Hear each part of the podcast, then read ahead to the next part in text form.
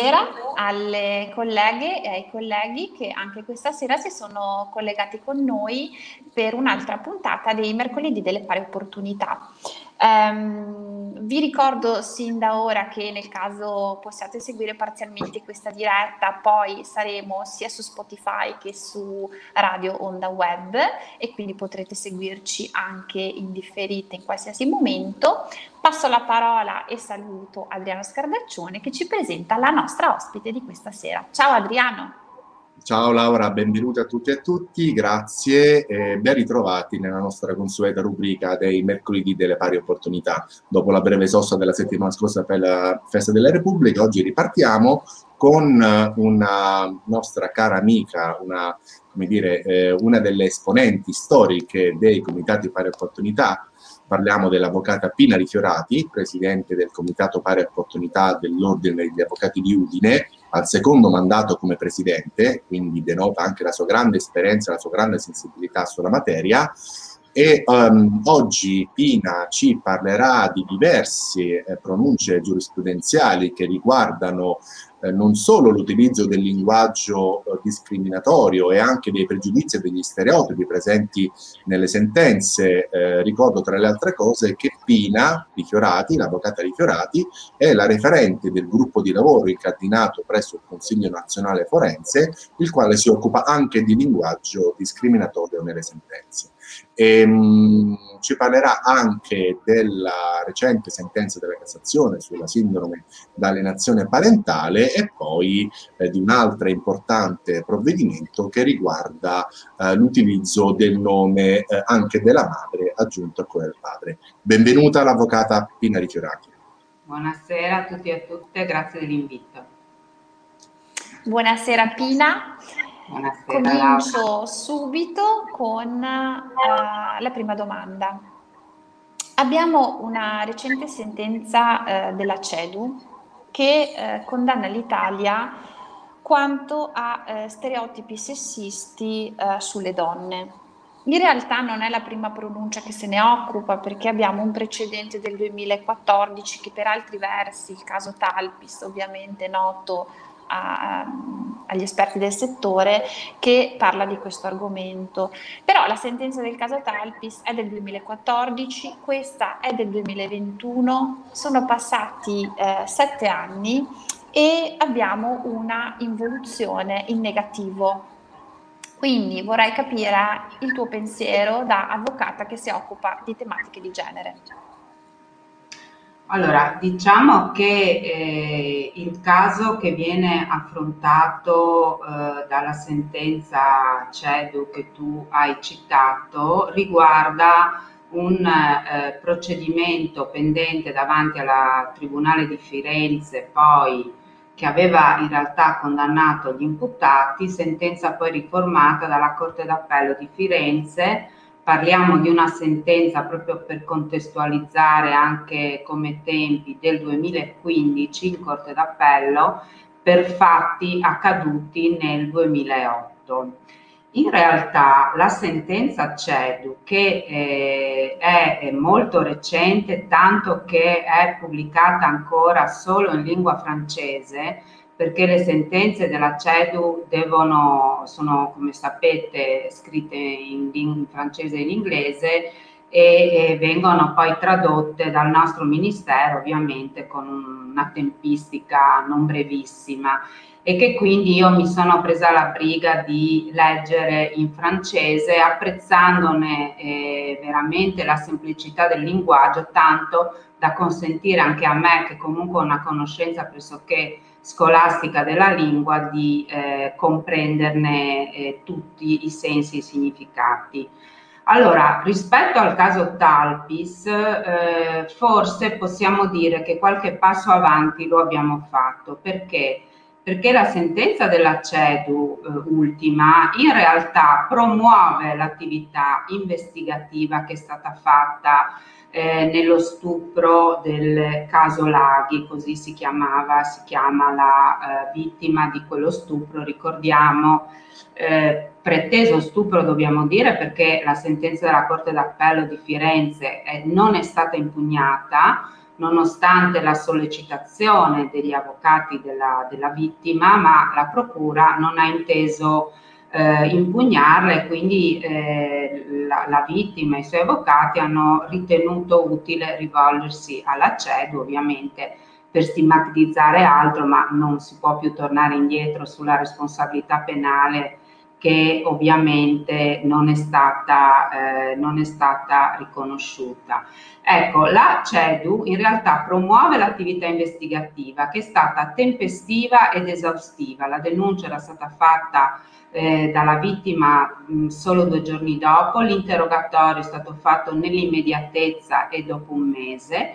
E inoltre la CEDU promuove anche l'attività svolta in sede dibattimentale del primo grado, in quanto innanzitutto il presidente del tribunale non aveva consentito l'accesso in aula dei giornalisti e delle telecamere. Ovviamente, come tutti i fatti di cronaca di questo tipo, all'epoca i giornali ne parlavano e sappiamo bene come anche i giornali riescono a darci una narrazione tossica dei casi di violenza. Ancora aveva, come dire, era riuscito a giostrarsi bene rispetto al controesame dei difensori degli imputati. Sappiamo che anche questo, e questo ci tengo a dirlo perché in qualche modo riguarda l'attività nostra, l'attività di difesa che ovviamente legittimamente dobbiamo svolgere, ma che dobbiamo farlo certo anche per minare la credibilità della persona offesa, perché la persona offesa è, diciamo, le sue dichiarazioni sono il momento culminante in un processo per stupro, no? Così come ci dice la Paola di Nicola con il suo bel libro, la mia parola contro la sua, quindi la sua credibilità è un momento fondamentale. Ma quello che ci dice la Corte e che il Presidente del Tribunale di Firenze ha fatto è stato in qualche modo sovraintendere a che le domande dei difensori non fossero mai rivolte a violare la vita privata, la vita sessuale, la vita relazionale della vittima. E mi piace ricordare in questo caso che, proprio perché tu facevi riferimento alla tempistica, siamo ancora a questo punto. Voi sapete che sempre a Firenze, solo nel 2018, non so se vi ricordate il caso delle ragazze americane stuprate dai 2 carabinieri, in questo caso possiamo parlare di una sentenza di colpevolezza già emessa. In quel caso il difensore, avevo proprio anche le domande, comunque il difensore, l'avvocata che difendeva uno degli imputati ha rivolto a una delle 2 ragazze, parliamo di 2 ragazze di 20 e 21 anni, tutta una serie di domande tipo: lei indossava biancheria sexy la sera dell'evento, lei ha cercato contraccettivi sul web la sera prima, lei di solito quando esce usa la biancheria intima, ma la sua amica urlava di dolore, urlava solamente, tanto che il presidente del tribunale anche in quel caso li ha stoppati dicendo: non possiamo tornare indietro di 50 anni, probabilmente facendo riferimento al famoso processo per stupro. Inoltre il presidente del Tribunale di Firenze in questo caso ha anche predisposto delle pause durante l'audizione della persona offesa, che ovviamente nel ripercorrere gli episodi di quella serata era caduta in stati emotivi un po' particolari, e quindi lui aveva predisposto delle pause. E quindi la CEDU, la Corte europea, ha apprezzato tutto questo, quindi tutto quello che è stato fatto in sede investigativa e in sede dibattimentale della prima udienza. Quello che invece viene assolutamente diciamo bacchettato dalla CEDU è il provvedimento finale, quindi la sentenza della Corte d'Appello, che ovviamente il provvedimento finale è parte integrante e fondamentale del procedimento e ha un rilievo importantissimo perché è pubblico, quindi accessibile a chiunque. E questo perché? Perché la CEDU dice che gli argomenti che sono stati utilizzati dalla Corte d'Appello per assolvere gli imputati e dunque per minare la credibilità della persona offesa hanno pregiudicato la sua sfera privata, vi leggo testualmente, secondo ovviamente la mia traduzione, violando il diritto di rispetto della vita privata e della libertà sessuale ed esponendola altresì al fenomeno della vittimizzazione secondaria. E dice la CEDU, il potere giudiziario trova un limite nell'obbligo di proteggere l'immagine e la vita privata da lesioni del tutto ingiustificate, ciò che come sapete è prevista dall'articolo 8 della Convenzione Europea sui diritti umani. Brevemente vi dico che cosa aveva scritto, perché forse solo così riusciamo a capire di cosa stiamo parlando. Che cosa aveva scritto il giudice dell'appello di Firenze, che appunto la Corte d'Appello la Corte CEDU ha sanzionato, si era riferita alle condizioni familiari della persona offesa, padre assente, madre malata, alle sue relazioni sentimentali e rapporti occasionali intrattenuti prima dei fatti, aveva da poco lasciato un fidanzato, al suo orientamento sessuale, prima era lesbica, poi etero, al suo abbigliamento, quella sera portava slip rossi che aveva fatto intravedere durante un gioco sulle giostre, alle sue attività artistiche e culturali, perché la vittima aveva partecipato a un film splatter, definito così testualmente dalla Corte d'Appello, con scene esplicite di sesso che, testuale in sentenza, aveva mostrato di reggere molto bene, mentre circa un mese dopo aveva partecipato a un workshop estivo a Belgrado dal titolo Sex in Transition. Cosa dice la CEDU? Dice che nulla di tutto questo è pertinente e conferente ad apprezzare la credibilità della persona offesa e neanche per valutare la responsabilità degli imputati. A chiusura la Corte d'Appello, non contenta, fornisce una sintesi stigmatizzante della vittima, arrogandosi il diritto di giudicarne la qualità della vita in base alla propria idea, sia di ruolo sociale delle donne che di vita sessuale delle donne. E dice la Corte d'Appello, la vittima è un soggetto fragile, ma al tempo stesso creativo, disinibito, in grado di gestire la propria bisessualità, di avere rapporti fisici occasionali di cui nel contempo non è convinta. La CEDU dice, la Corte d'Appello ha veicolato pregiudizi sul ruolo delle donne, e questo è interessante, che esistono nella società italiana e che ostacolano la realizzazione di una tutela effettiva dei diritti delle vittime di violenza di genere, nonostante un quadro legislativo soddisfacente, perché questo ce lo diciamo sempre. Le norme che nel corso degli anni, sappiamo da ultimo il codice rosso, sono state emanate, sono sufficienti e sono anche migliori rispetto ad altri paesi europei, anche della stessa Francia, ma spesso sono in qualche modo disapplicate proprio dai pregiudizi e dagli stereotipi che anche la Corte europea ci dice ancora esistere nel nostro paese. E la conseguenza di tutto questo qual è? E ce lo dice sempre la Corte, ma insomma ce lo diciamo sempre quando parliamo di questi argomenti, è come dire, continua a minare la fiducia che le donne hanno nella giustizia e quindi diciamo incrementare quel fenomeno che già sappiamo esistere in Italia e che anche il rapporto Grevio 2020 ha denunciato, e cioè da un lato del basso numero di condanne che nel nostro ordinamento ci sono ancora in questa materia, dall'altro del basso numero di denunce che abbiamo, che non corrisponde tanto a pochi casi, ma piuttosto in una sfiducia nella giustizia e soprattutto nella come dire, diffidenza, no? Dall'idea di dover essere di nuovo vittime invece che ritrovare tutela come dovrebbe essere. Pina, io ti ringrazio. La formazione da questo punto di vista, sia per avvocatura, per magistratura, per tutti, dovrebbe essere sicuramente fondamentale.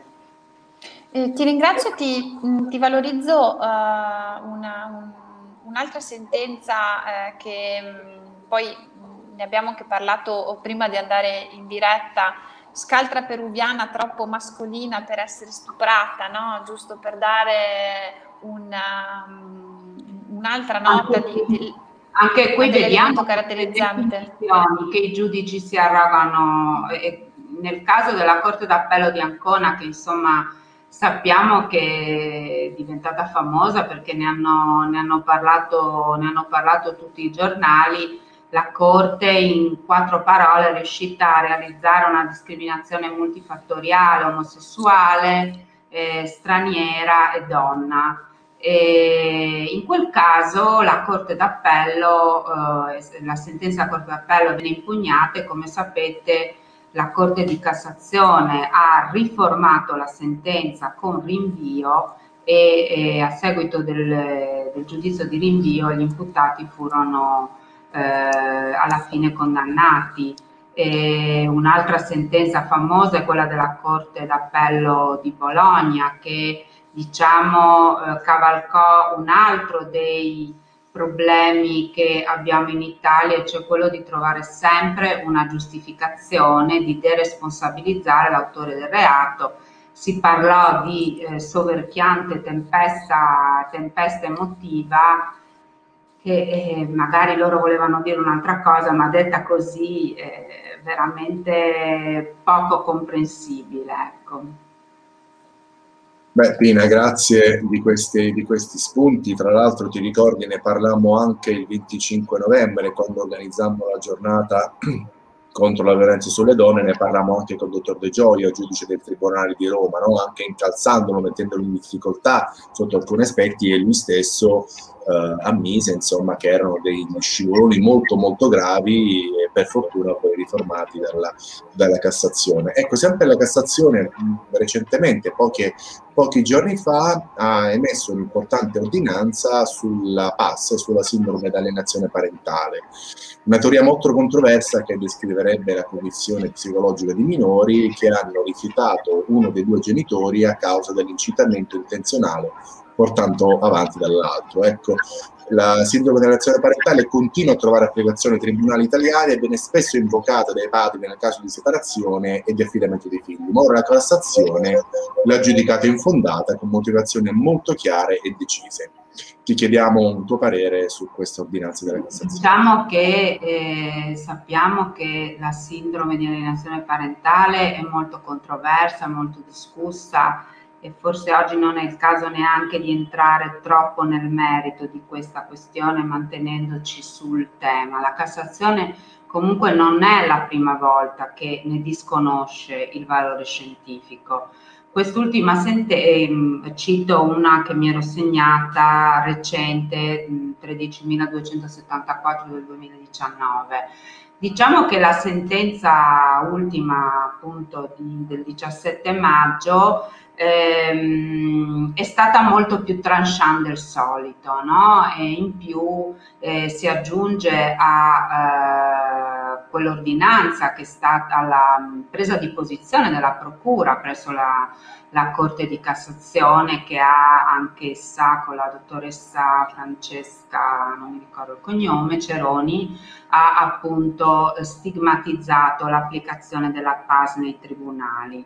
Quello che ci interessa in questo caso è che la Cassazione, testuale in sentenza, ha detto che il giudice di secondo grado ha stigmatizzato la madre non in quanto madre inadeguata, ma per il suo carattere e per un pregiudizio sulle donne. Quindi, come dicevamo, non abbiamo la pretesa di approfondire in questa sede tutta la questione legata alle consulenze tecniche in materia di affidamento della prole, che richiederebbe decisamente una puntata a sé, diciamo, ma ci preme evidenziare che tutta la tematica della sindrome dell'alienazione parentale viene adottata dai periti e dai tribunali nel malcelato tentativo di attribuire alle loro valutazioni e decisioni un supporto scientifico che in realtà non esiste, perché si tratta ancora una volta di far entrare in causa pregiudizi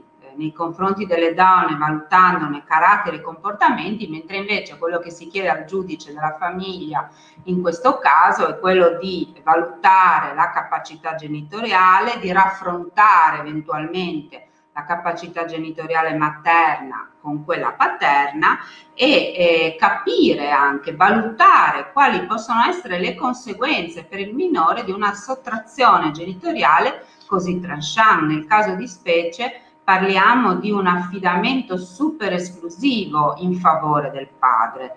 Questo significa che non solo era l'affidamento esclusivo, non solo il padre aveva collocamento e gestione della responsabilità genitoriale per la vita ordinaria del figlio, ma anche per le questioni di maggiore importanza, quindi con un'esclusione, diciamo così, tombale della madre dalla vita del bambino.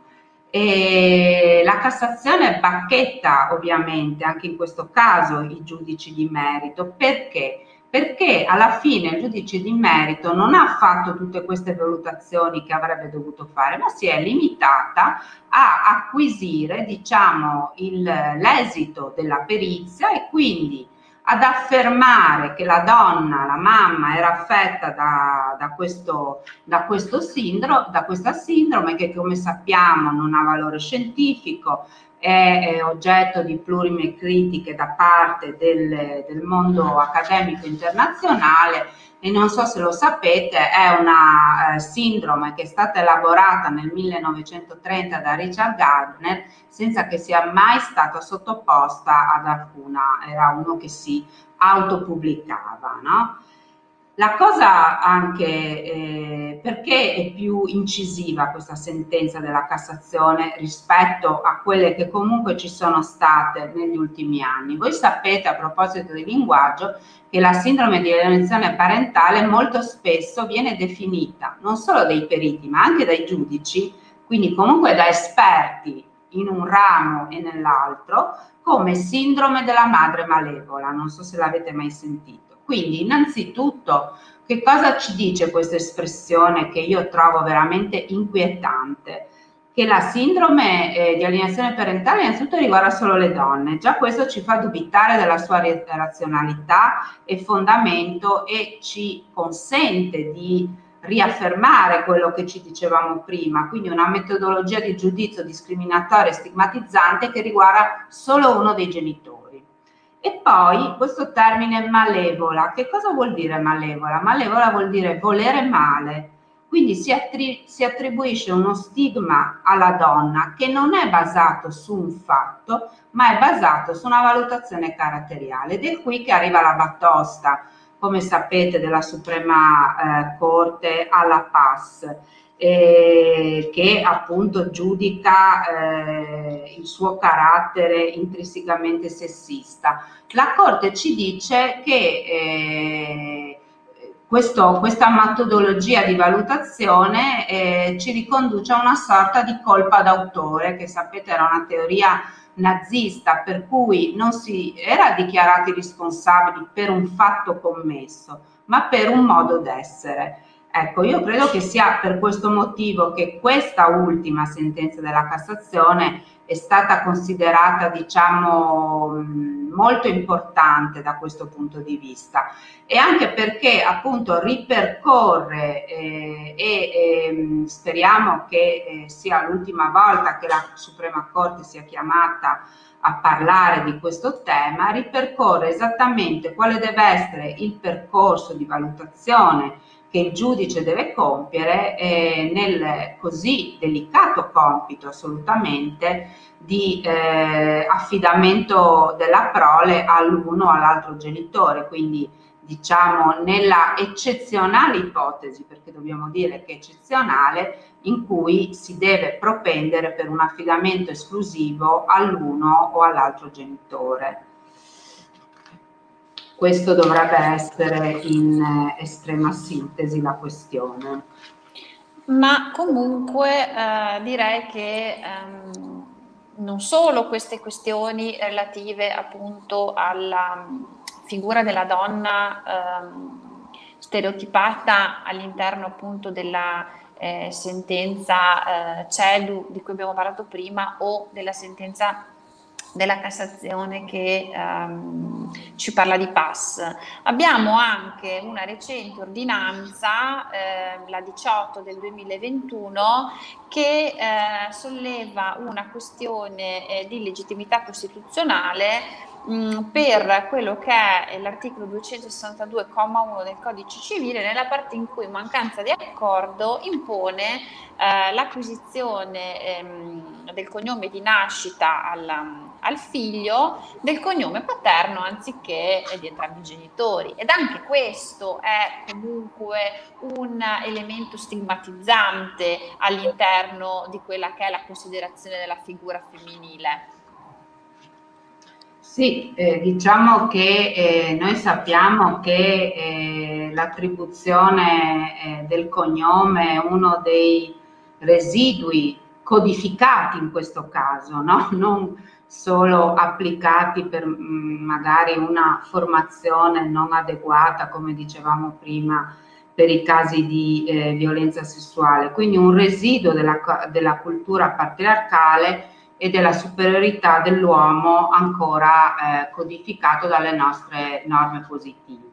Diciamo che la portata discriminatoria di queste norme è stata ridotta dalla Corte Costituzionale, prima nel 2016 e poi adesso nel 2021. La Corte Costituzionale sapete che invoca da anni un intervento legislativo, perché ovviamente la Corte Costituzionale non può disciplinare al posto del legislatore. Disegni di legge fermi sono stati approvati, ricordo uno del 2014-2015 che poi insomma è rimasto lì affossato, forse perché le tradizioni in Italia sono così forti da superare, no? Qualsiasi possibile applicazione di semplici e banali principi costituzionali.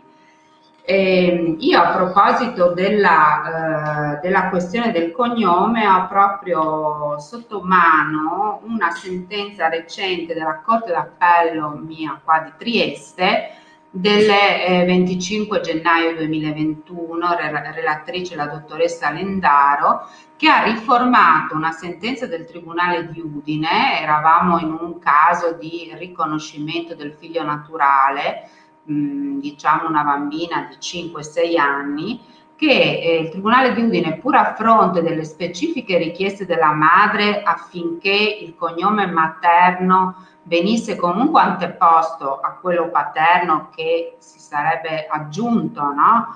All'esito del riconoscimento, il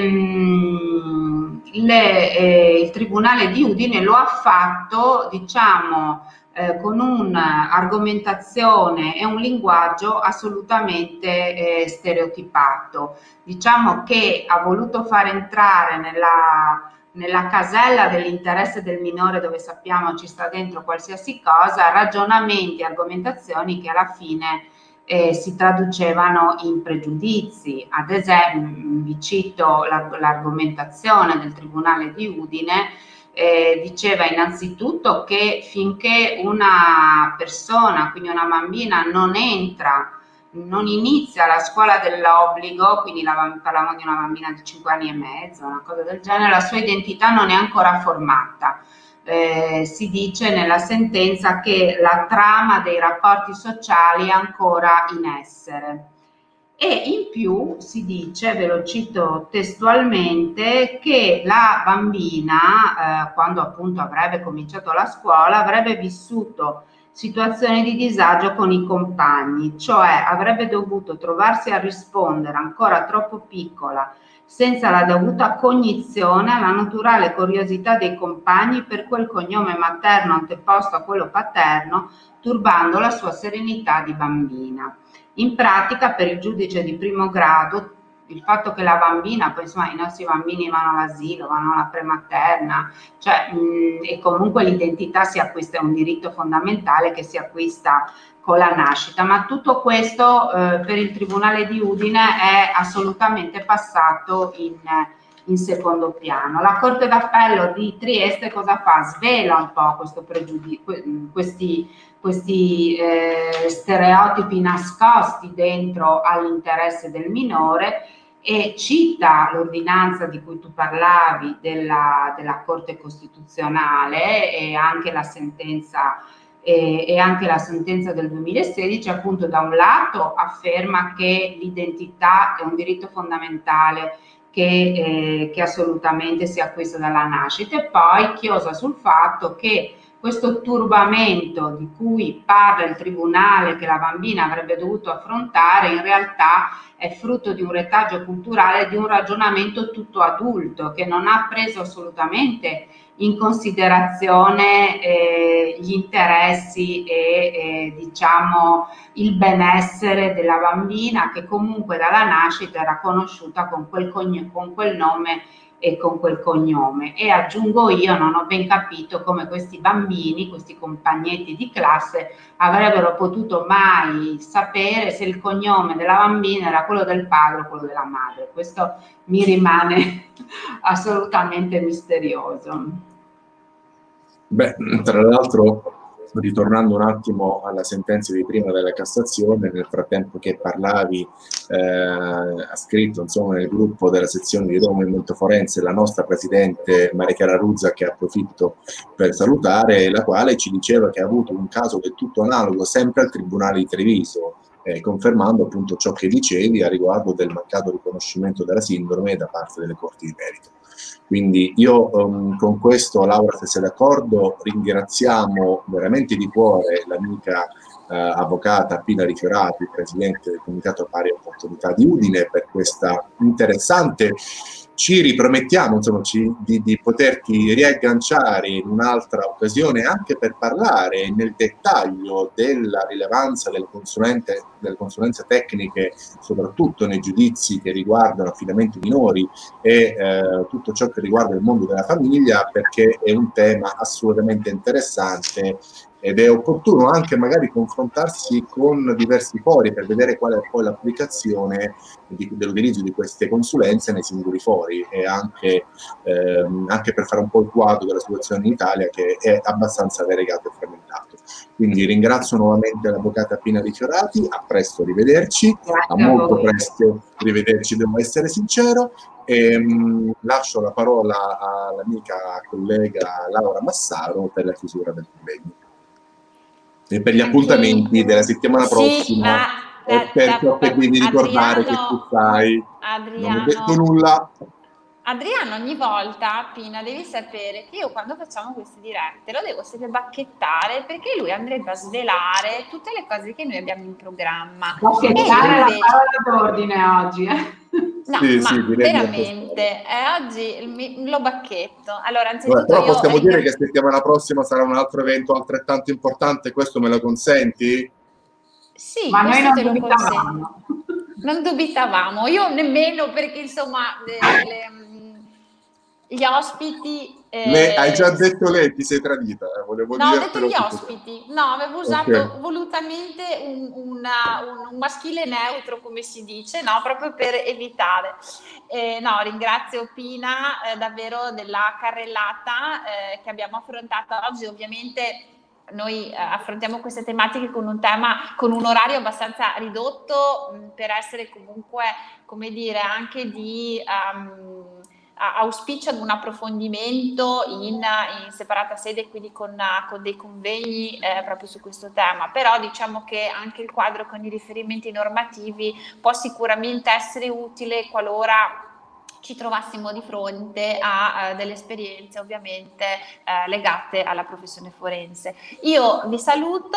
Aspetta un istante, Laura, perdonami, ma io non posso non salutare tutte le amiche presidenti di CPO che sono intervenute. Adriano, scusami, sì, te lo dico io, quindi saluto Daniela Latti di Cagliari, Rosa Carelli di Gela, Tiziana Panedei di La Spezia, Anna Caivano, Alessandra Fanizzi, insomma sono davvero tante, Michele Corradi, figuriamo, e Lino Rigo, salutiamo anche i colleghi uomini del CPO, no? La riserva di genere, il presidente di Un'Alunnia, insomma tutti coloro, e anche le care amiche di Roma, Luisa Capicotto e Chiara Tagliaferro, che sono molto attenti, Giacomo Castiglione di Trapani, la stavo dimenticando, ci mancherebbe altro, quindi salutiamo tutti, e Marco Cerminara di Catanzaro, il nostro referente del Dipartimento Disabilità, per tutti coloro che ci hanno insomma, che hanno apprezzato questo nostro evento. Vai Laura. Grazie, mi scuso.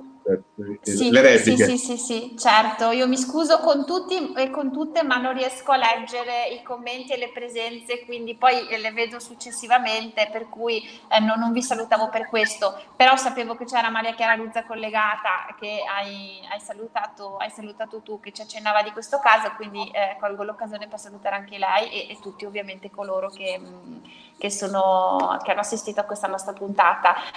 Io quindi ricordando, come ho fatto all'inizio, che tutte le nostre dirette sono rivedibili, anzi riascoltabili in realtà, su Spotify e su Radio Onda Web. Vi do l'appuntamento a mercoledì prossimo. Ci sarà un evento assolutamente speciale a cui sia io che Adriano teniamo veramente molto. Non svelerò nulla di più e Adriano è pregato di non dire altro. Esattamente, seguiteci, perché davvero secondo me avremo un bellissimo punto di vista dell'avvocatura al femminile. Vi saluto e vi auguro buona serata. Ciao, arrivederci a tutti, grazie. Ciao, arrivederci a tutti. Pina, sei su Spotify come Shakira, te lo volevo dire.